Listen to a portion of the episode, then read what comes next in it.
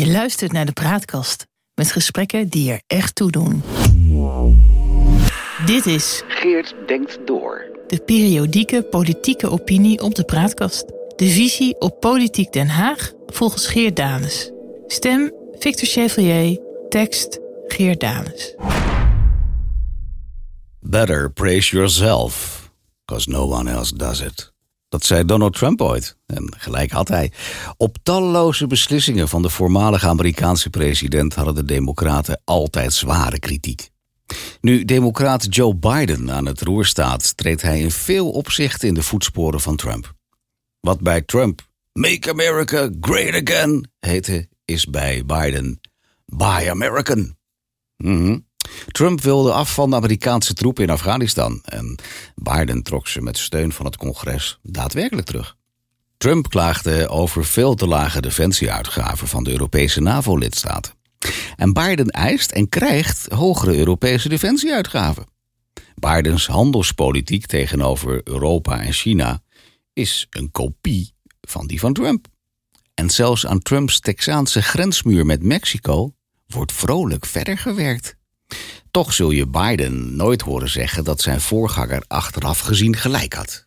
Anders dan sommigen denken, sinds ik aan tafel bij de talkshow van Eva Jinek gehakt maakte van haar dagelijkse rondje Trump-bashing, ben ik geen fan van de lompe en onbetrouwbare Trump. Wel voel ik met hem mee hoe frustrerend het is jaren overgoten te worden met kritiek, achteraf gelijk te krijgen, en dat dan niemand zegt: hm, hij had het wel goed gezien. Laat staan dat ze je voor je vooruitziende blik en moed om door te pakken een mooi lint om de nek hangen. Bij zijn afscheid als vicepresident onder Barack Obama bezweek Biden bij kans onder het eerbetoon dat Obama hem toezwaaide. Hij kreeg de allerhoogste denkbare Amerikaanse onderscheiding: de Presidential Medal of Freedom. En niet zomaar, maar with distinction. Hm. De aanwezigen klapten de handen stuk. Biden zelf barstte in huilen uit. Terwijl Trump toen al aan de bel had getrokken over de corruptie van Bidens zoon Hunter in China en Oekraïne. Met enthousiaste medewerking van de gelauwerde papa Biden zelf.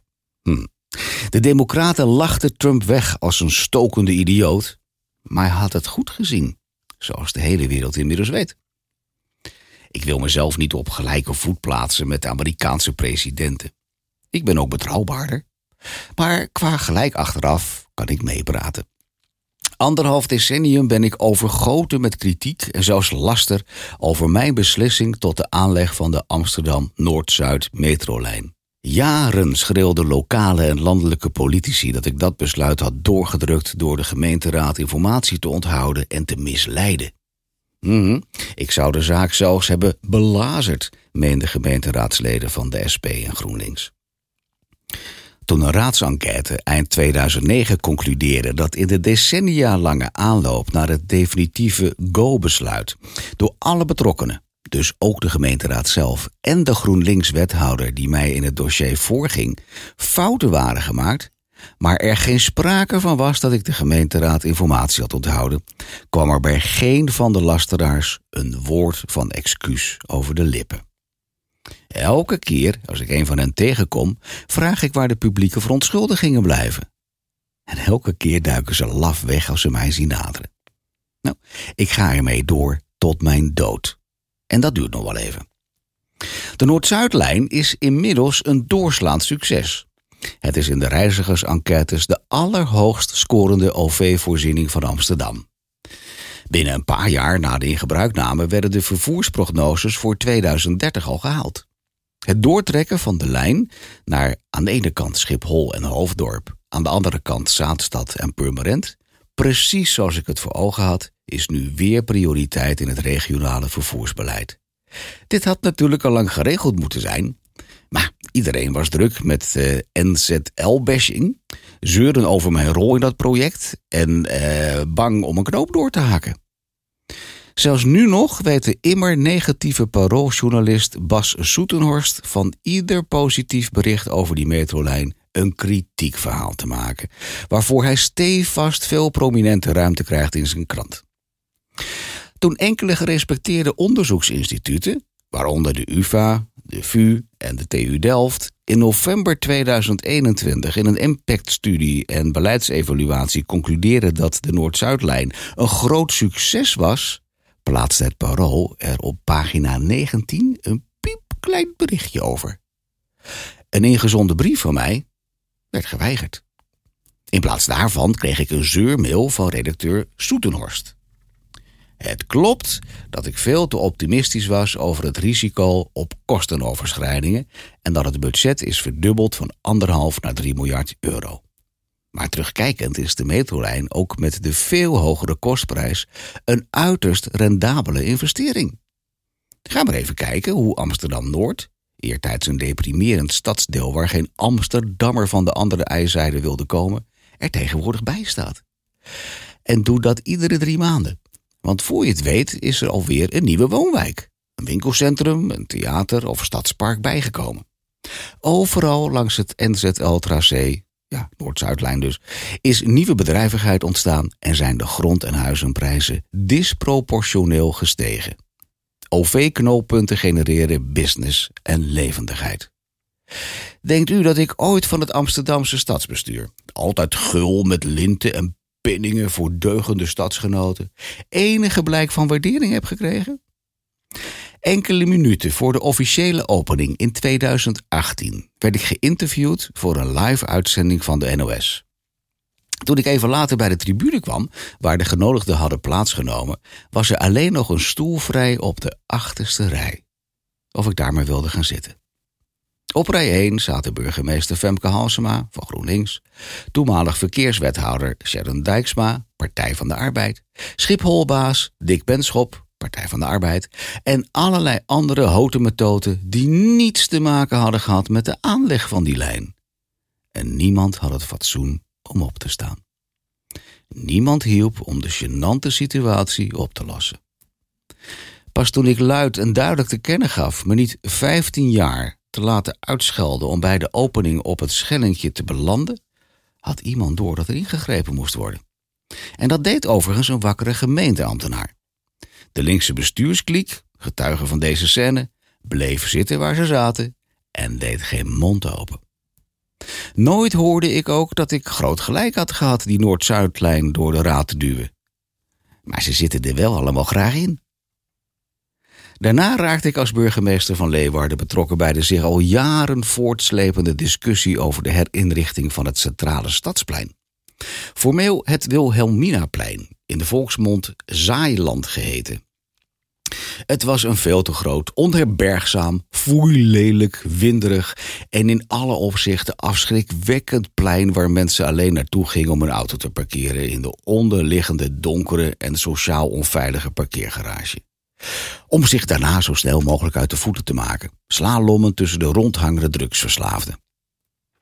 Ik woonde zelf aan het plein en was stom verbaasd dat het maar niet wilde lukken om een bestuurlijke knoop door te haken voor een totale makeover. Uiteraard was geld een knelpunt, maar ook de zeurende Fox Populi lag dwars. Veel te megalomaan voor Leeuwarden en kon dat geld niet beter naar armlastige inwoners. Met de verantwoordelijke wethouder ging ik op pad om de vaart erin te krijgen. Lobbyend bij provinciale en nationale overheden harkten we het benodigde budget bij elkaar. Er kwam een referendum met als voorwaarde dat de uitslag alleen geldig was bij een opkomst van minstens 30% van de kiesgerechtigden bij de laatste gemeenteraadsverkiezingen. Nou, die werd belangen na niet gehaald. Dus verklaarde ik, conform de tevoren afgesproken regels, maar tot woede van de bevolking, de uitkomst, ruime meerderheid tegen, ongeldig en ging moedig voorwaarts. Het nieuwe plein kwam er en het ziet er schitterend uit. De eyecatcher is het Fries Museum, dat daarvoor was gehuisvest in een reeks aan elkaar gekoppelde oude en donkere historische panden aan de Leeuwarder Tabaksmarkt, waar geen hond kwam. Nu is het er regelmatig zo druk dat je in de rij moet staan om erin te kunnen. Rembrandts Vaandelrager. Begin dit jaar met 150 miljoen euro overheidssteun aangekocht door het Rijksmuseum is er momenteel te bewonderen. Als eerste stop in een rondreis door alle provincies. Dat zou vroeger ondenkbaar geweest zijn. Dan was het geëindigd in Leeuwarden. Langs het plein staan prachtige nieuwe appartementencomplexen van de prominente architect Sjoerd Soeters. De horeca op het Zeiland groeit en bloeit als nooit tevoren. De parkeergarage is totaal vernieuwd en nu een van de prettigste van het land. Tegen een dagtarief waar je in Amsterdam nog geen 10 minuten voor kunt parkeren. Het neoclassicistische paleis van justitie staat majestueus aan de kop van het plein en oogt in deze entourage veel beter dan vroeger. Het is een topplek geworden, met prachtige bestratingen en mooie kunstwerken rondom. Uit de Leeuwarden bevolking komt louter lof en hulde. Jarenlang, tot ver na mijn vertrek uit Leeuwarden, ben ik door de lokale en regionale media en een groot deel van de bevolking zwaar bekritiseerd om mijn rol in dit project. En nu staat iedereen te klappen bij dat plein. Nou, op naar mijn volgende gelijk. Kort na mijn aantreden als voorzitter van het college van bestuur van de Hogeschool in Holland, een mega onderwijsinstituut in de Randstad met destijds 12 vestigingen en zo'n 33.000 studenten, kreeg ik in de smiezen dat mijn voorganger onfrisse deals had geritseld waarmee hij formeel nog jaren in functie bleef, met alle daarbij behorende emolumenten als auto met chauffeur, onkostenvergoedingen, eh, kantoor, secretariële ondersteuning en behoud van volledige salaris, inclusief bonussen. Voor iemand die helemaal niet werkte voor de hogeschool. Niemand van de Raad van Toezicht had mij voorafgaand aan mijn benoeming hierover ingelicht. Ik vernam erover via een loslippige en verontwaardigde medewerker. En uiteraard kwam daar gedonder van. Zeker toen ik hierover de accountant van het ministerie van OCW had ingelicht. Overigens, pas nadat ik de Raad van Toezicht had laten weten deze wantoestand nimmer voor mijn rekening te kunnen nemen en die raad zelf niks deed. Daarna ontdekte ik ook nog frauduleuze praktijken van een van mijn bestuurscollega's en toen waren de rapen helemaal gaar. Alles werd op alles gezet om mij de tent uit te werken. Dit lukte uiteindelijk toen er bij in Holland een schandaal uitbrak over vermeende diplomafraude. Bij een van de vestigingen van de hogeschool hadden een paar docenten iets te enthousiast ondermaatse studenten met een diploma naar de uitgang begeleid. Ik wist er niet van en was ook niet de verantwoordelijk bestuurder, maar mijn tegenstanders grepen deze kans aan om mij een pootje te lichten. Bij de Raad van Toezicht was ik ook niet populair omdat ik de vinger had gelegd op hun zwakke functioneren. Dus ook van die kant werd het been gestrekt. Weg met die lastpak. Een poging om mij met een forensisch accountantsonderzoek over de vraag of ik de leaseauto privé had gebruikt en of ik wel netjes had gedeclareerd eruit te werken mislukte. De speurneus van PwC kostte 100.000 euro, kon niets belastend vinden. Overigens ook niet over de twee medebestuurders, terwijl ik daar inmiddels al een aanzienlijk dossier over had aangeleverd bij de Raad van Toezicht. De publicitaire storm over de vermeende diplomafraude werd vervolgens aangegrepen als reden om mijn dienstverband te beëindigen. Met een riante afkoopsom, want zo doen ze dat in die kringen omdat ze wisten dat ik anders bij de rechter gelijk zou krijgen in een eis tot hervatting van de werkzaamheden. Ik was nog geen half jaar weg. Of de onderheidsinspectie concludeerde dat ik volledig gelijk had met mijn beweringen dat mijn voorganger en de medebestuurders hadden gesjoemeld en de Raad van Toezicht dat wist, maar niet handelde.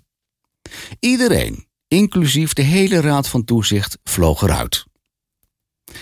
De laffe voorzitter, CDA en voormalig NS-baas Karel Noordzij die weigerde nadien structureel iedere vraag van de media te beantwoorden. Net als zijn al net zo laffe collega en eveneens prominent CDA, Sjaak van der Tak, toen burgemeester van Westland, thans voorzitter van LTO Nederland.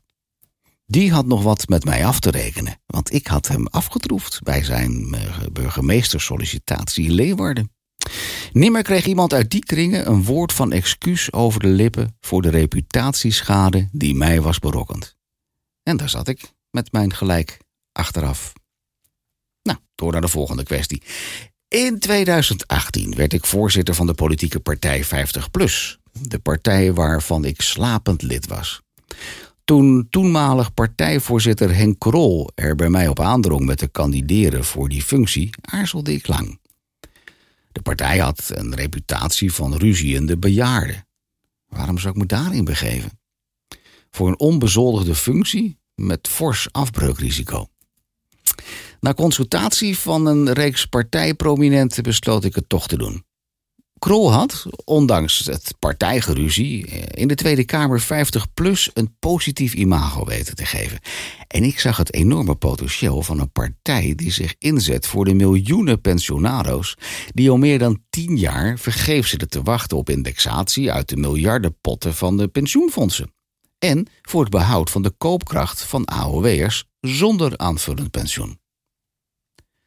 Binnen een jaar hadden Krol en ik in eendrachtige samenwerking de boel op de rit. De rust keerde terug. Het geruzie was voorbij. In de peilingen steeg 50PLUS gestaag van 4 naar 5 naar 7 en uiteindelijk 10 zetels in het zicht van de Tweede Kamerverkiezingen van 2021. En toen begon de muiterij. Van de baantjesjagers die doorkregen dat ze onder mijn leiding nooit in aanmerking zouden komen voor de door hen begeerde functie als Tweede Kamerlid, statenlid of lid van de Eerste Kamer.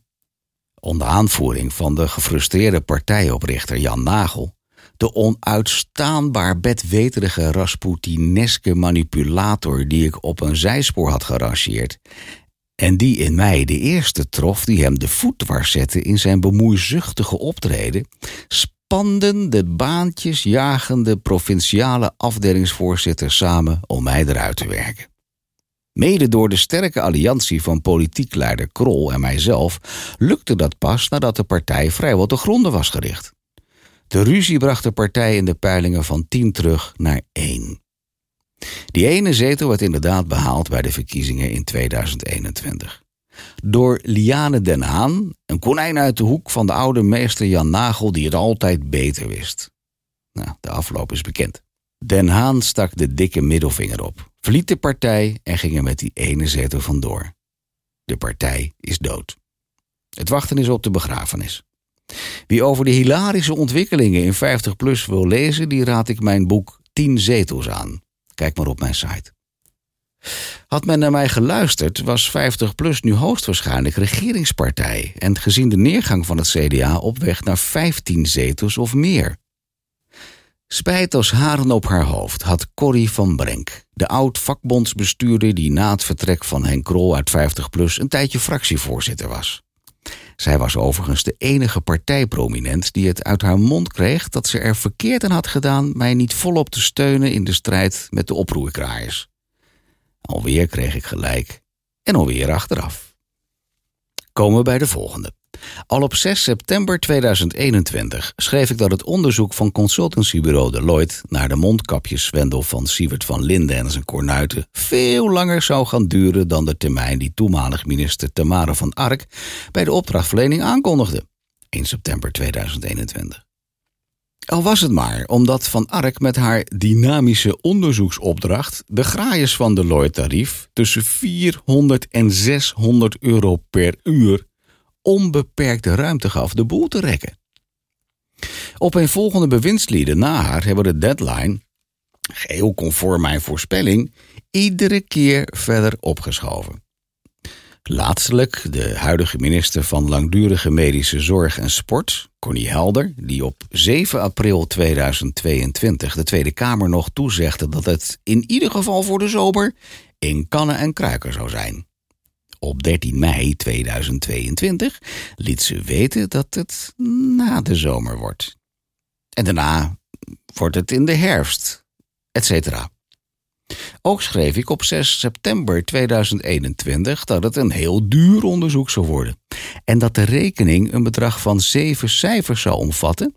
En dat het eerste cijfer geen 1 zou zijn. Nou, die voorspelling heb ik inmiddels nader uitgewerkt en naar behoren bijgesteld. Het worden acht cijfers. En ook daarvan is de eerste geen één. Op 6 april 2022, daags voor het mondkapjesdebat van 7 april, waar minister Helder de deadline opschoof naar voor de zomer, schreef ik dat op in de publicatie. En op 28 april 2022 heb ik het nader voorgerekend in het volgende stuk. Ik voorspel dat ik er niet ver naast zit met die 50 miljoen euro. En hier volgt nog een voorspelling. Straks, als het onderzoek eindelijk klaar is, gaan Kamerleden klagen dat het schandelijk duur is geworden en dat ze er niks mee kunnen. exact wat ik op 28 april 2022 al heb geschreven. Mijn stukken worden ook in kringen van Kamerleden gelezen. Ze hadden het dus kunnen weten. Maar tot nu toe trok niemand bij het kabinet aan de bel om te melden dat het nu wel mooi is geweest. Dat het ronduit krankzinnig is wat Deloitte aan het doen is. Zeker nu Siewert van Linden vast en zeker vervolgd gaat worden door het OM en binnenkort berooid achter de tralies zit. Dat per direct een eind aan de Deloitte-waanzin moet komen. Dat minister Helder die consultants de deur uit moet gooien en weigeren ook maar 1 euro te betalen voor de wanprestatie. En dat ze zelf kan inpakken als ze dat niet doet. Ik wijs er nog maar even op, want anders zitten we er straks weer mee. En dan blijkt wederom mijn gelijk. En dan komt dat pas opnieuw achteraf en te laat. Daarom meld ik het maar vast. Better praise yourself, because no one else does it. Nou, Donald Trump zei het al. En ik zeg het hem lekker na. Was getekend, Geert 14 mei 2022. De praatkast